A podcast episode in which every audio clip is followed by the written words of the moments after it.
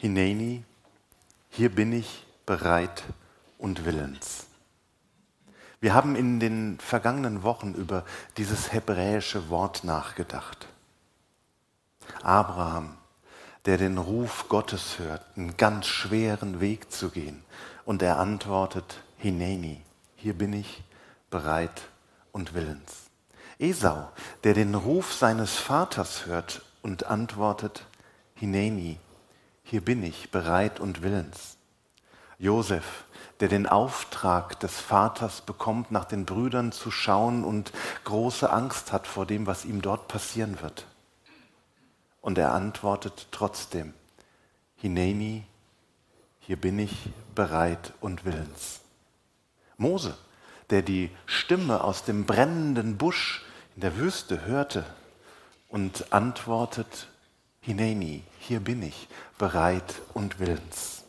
Und dann der kleine Samuel, dieses Kind, das nachts im Tempel eine Stimme hört, die ihn ruft und er lernt von seinem alten, greisen Mentor Eli zu antworten. Die Antwort, wenn Gott redet, die man nur geben kann. Hineni, hier bin ich bereit und willens. Hineni ist immer die Antwort auf einen Ruf. Hineni bedeutet immer, ich sehe dein Anliegen, ich stelle mich in deinen Dienst. Ich mache dein Anliegen zu meinem Anliegen. Und am Ende des Jesaja-Buchs lesen wir dieses nicht sehr oft in der Bibel vorkommende Wort, was immer wieder eine ein Bruch oder eine Neuorientierung, eine Schicksalsstunde in so einem Leben bedeutet, noch ein paar Mal in einem gewissen Zusammenhang. Und hier bekommt es eine neue Wendung. Wir könnten vielleicht sagen, im Jesaja-Buch wird das große Hineni gesprochen. Israel war in großer Not. Erst kamen die Assyrer und haben das Nordreich überfallen und zerschlagen und dann kamen die Babylonier und haben das Südreich besiegt. Der Tempel in Jerusalem wurde zerstört. Viele Menschen aus dem Land wurden in, nach Babylon deportiert. Sie hatten kein Land mehr, sie hatten keinen König mehr, sie hatten keinen Tempel mehr. Und in dieser großen, großen Not rief das Volk zu Gott, aber die Ohren Gottes waren verschlossen. Gott schien nicht zu antworten. Sie verstanden nicht, warum er sie im Stich lässt, warum er sich nicht, warum er nicht eingreift, warum er sich ihrer nicht erbarmt. Und am Ende des Jesaja-Buchs kommen sie mit ihrer Anklage zu Gott. Aber nun, Herr, du bist doch unser Vater. Wir sind Ton. Du bist unser Töpfer und wir alle sind deiner Hände Werk. Herr, zürne nicht so sehr und gedenke nicht ewig der Sünde. Sieh doch an, dass wir alle dein Volk sind.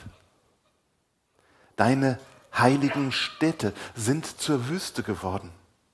Zion, das ist der Berg, wo der Tempel stand, ist zur Wüste geworden. Jerusalem liegt zerstört das Haus unserer Heiligkeit und Herrlichkeit, in dem dich unsere Väter gelobt haben, ist mit Feuer verbrannt. Und alles, was wir Schönes hatten, ist zu Schanden gemacht. Herr, willst du bei alledem noch zögern und schweigen und uns so sehr niederschlagen? Sie fühlen sich von Gott verlassen. Sie verstehen nicht, warum er sich von ihnen abgewendet hat. Sie können nicht erklären, sie können es sich nicht erklären, warum er so hart mit ihnen ins Gericht geht. Aber wenn wir genau hinhören, bekommen wir hier schon einen ersten Hinweis auf das Problem. Wie reden Sie vom Tempel? Das Haus unserer Herrlichkeit und Heiligkeit ist verbrannt. Alles, was wir Schönes hatten, ist zu Schanden gemacht. Wessen Haus ist der Tempel? Man hat bei diesen Worten den Eindruck, sie sehen in ihrer Selbstbezogenheit und ihrem Egoismus überhaupt nicht klar. Sie sind total verstrickt in sich. Mir fällt dazu ein Gespräch ein mit einem älteren Herrn kurz vor dem Ruhestand, ganz am Anfang meiner Zeit als Pastor. Ich war noch sehr jung und dieser ältere Mann klagte mir sein Leid. Seine Not war, er hat keinen Freund.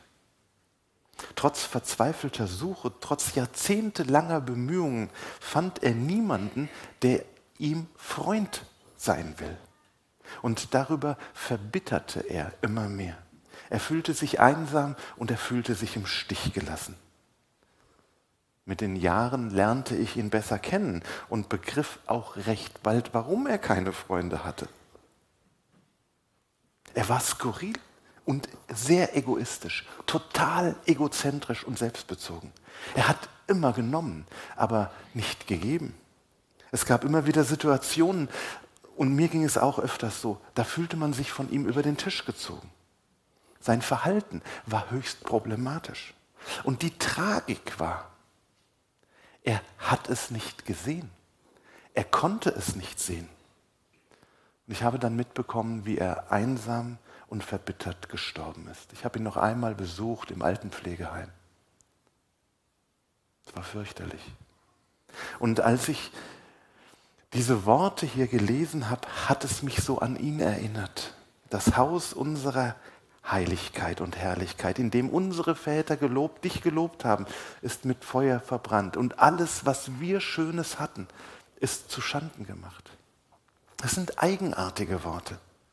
Hier scheint das Problem zu liegen. Das Volk wirft Gott vor, er kümmere sich nicht um sie. Und sie rufen in ihrer Not und er antwortet nicht. Das Interessante ist nun im nächsten Kapitel die Antwort Gottes. Er sagt dort, ich ließ mich suchen von denen, die nicht nach mir fragten.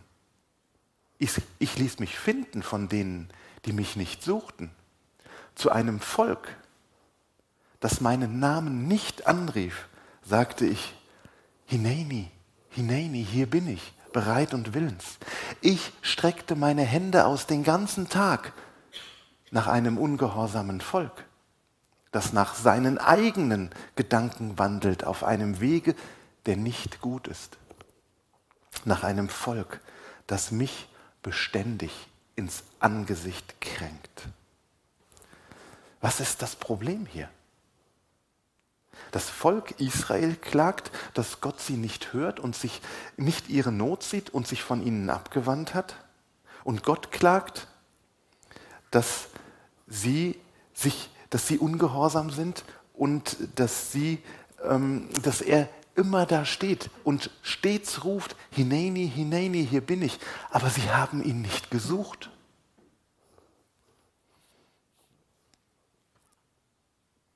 Gott ruft, Hineni, das ist ja eigentlich die Antwort. Obwohl niemand ähm, gefragt hat, gesucht hat, gerufen hat. Das ist die große Tragik Gottes. Gott ist da. Er ist anwesend, er ist präsent, er ist für uns, er liebt uns, er steht da mit ausgebreiteten Armen und ruft, hier bin ich. Das ist das große Hineni Gottes. Aber die Menschen hören ihn nicht. Die Menschen suchen ihn nicht. Sein Volk hört ihn nicht. Es nimmt ihn gar nicht wahr. Wir haben vorhin das gesagt. Hineni ist immer die Antwort auf einen Ruf. Gott steht da und ruft Hineni, auch wenn niemand gerufen hat. Er hat seine Hände nach dir ausgestreckt. Er hält dir die Hand hin. Er winkt dich bei. Und die Ironie dabei ist, dass ja sein Volk es ist, das die Hände nach ihm ausstreckt, ihn herbeiwinken will. Er solle doch helfen. Zu einem Volk, das meinen Namen nicht anrief, sagte ich, Hineni, Hineni.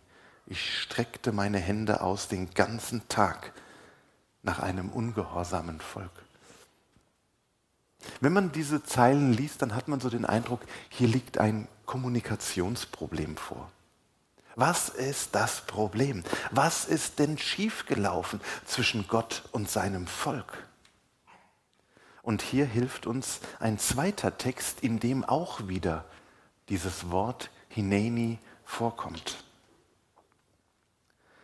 Gott redet zum Propheten Jesaja.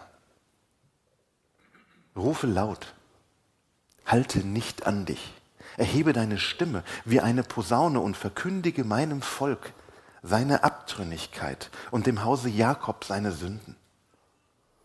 Und jetzt wird es näher beschrieben. Sie suchen mich täglich und wollen gerne meine Wege wissen, als wären sie ein Volk, das die Gerechtigkeit schon getan und das Recht seines Gottes nicht verlassen hätte. Sie fordern von mir Recht. Sie wollen, dass Gott ihnen nahe sei. Warum fasten wir und du siehst es nicht an? Warum kasteien wir unseren Leib und du willst es nicht wissen? Und jetzt hören wir das Problem, das Gott mit seinem frommen Volk hat. Warum er sie nicht erhört.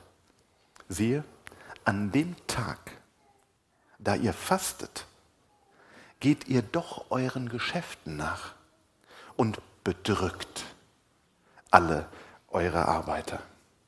Siehe, wenn ihr fastet, hadert und zankt ihr und schlagt mit gottloser Faust drein. Ihr sollt nicht so fasten, wie ihr jetzt tut, wenn eure Stimme in der Höhe gehört werden soll. Soll das ein Fasten sein, an dem ich Gefallen finde? Ein Tag, an dem man sich kasteit oder seinen Kopf hängen lässt wie Schilf und in Sack und Asche sich bettet? Wollt ihr das ein Fasten nennen und einen Tag, an dem der Herr wohlgefallen hat? Ist das nicht ein Fasten, an dem ich gefallen habe? Lass los, die du mit Unrecht gebunden hast. Lass ledig, auf die du das Joch gelegt hast. Gib frei, die du bedrückst. Reiß jedes Joch weg. Heißt das nicht, brich dem Hungrigen dein Brot und die im Elend ohne Obdach sind, führe ins Haus. Wenn du einen nackt siehst, so kleide ihn und entzieh dich nicht deinem Fleisch und Blut. Dann wird dein Licht hervorbrechen wie die Morgenröte und deine Heilung wird schnell voranschreiten und deine Gerechtigkeit wird vor dir hergehen und die Herrlichkeit des Herrn wird deinen Zug beschließen. Und jetzt kommt er zu dem dichtesten Vers der Anklage. Dann wirst du rufen und der Herr wird dir antworten. Wenn du schreist, wird er sagen, Hineni, hier bin ich, bereit und willens. Wenn du in deiner Mitte niemanden unterjochst und nicht mit Fingern zeigst und nicht übel redest, sondern den Hungrigen dein Herz finden lässt und den Elenden sättigst, dann wird dein Licht in der Finsternis aufgehen und dein Dunkel sein wie der Mittag. Was ist das Problem? Das Problem ist, dass das Volk mit seinen religiösen Praktiken alles richtig macht, aber ihr Herz dem Leidenden und dem Hungernden verschlossen hat. Du kannst täglich in der Bibel lesen. Du kannst beten. Du kannst sonntags auf der Kanzel stehen und predigen. Du kannst große Summen spenden. Du kannst regelmäßig in den Gottesdienst gehen. Du kannst voller Begeisterung anderen Menschen von Gott erzählen. Du kannst dich aufopferungsvoll einbringen. Du kannst den ganzen Tag fromme Lieder vor dir hersummen. Und doch antwortet Gott dir nicht. Warum? Hier steht, weil du andere unterjochst. Das hat etwas mit Macht und Ausbeutung zu tun. Das hat etwas damit zu tun, dass man den anderen benutzt, dass man ihm nicht den Raum lässt, den er braucht, um leben zu können und sich entfalten zu können. Dass es nach deinem Gusto gehen muss und du den mit Macht durchsetzt. Macht und Machtmissbrauch sind auch in den frömmsten Kreisen ein Problem. Und manchmal habe ich den Eindruck, je frömmer, desto anfälliger. Und das Zweite ist, weil du auf andere mit dem Finger zeigst und übel über sie redest. Die Frage treibt mich um. Wie gehen wir mit problematischen Dingen, mit Fehlverhalten, komischen Äußerungen und unangepasster Lebensweise des anderen um? Welche Signale senden wir an die anderen Menschen? Und ich glaube auch, hier gilt, je frömmer, desto anfälliger. Und jetzt bin ich sicher, das Volk Israel, das fromme Volk, fühlt sich überhaupt nicht schuldig. Es hat hier seinen blinden Fleck. Das Problem des blinden Fleckes ist immer, dass man ihn nicht sehen kann. Sonst wäre es ja kein blinder Fleck. Es ist unmöglich. Es ist unmöglich, den eigenen blinden Fleck wahrzunehmen. Der einzige Weg, eine Ahnung zu bekommen, was gemeint ist, ist, das Opfer zu fragen. Der fromme Großgrundbesitzer, der jeden Tag in den Tempel gegangen ist, aus dem Jahr 700 vor Christus, der aber den kleinen Bauern, der neben ihm lebt und nach einer schlechten Ernte in Schuldsklaverei von ihm getrieben wurde, der sieht seine Schuld nicht. Er wird immer sagen, ja, ich muss ja auch gucken, die Ernte war für mich auch schlecht. Ich muss gucken, wo ich bleibe. Ich habe nichts Unrechtes getan. Er kann froh sein, dass er jetzt für mich arbeiten darf. Sonst hätte er ja verhungern. Der einzige Weg, den blinden Fleck zu sehen, ist, dass man den anderen fragt, wie es ihm denn ergangen ist.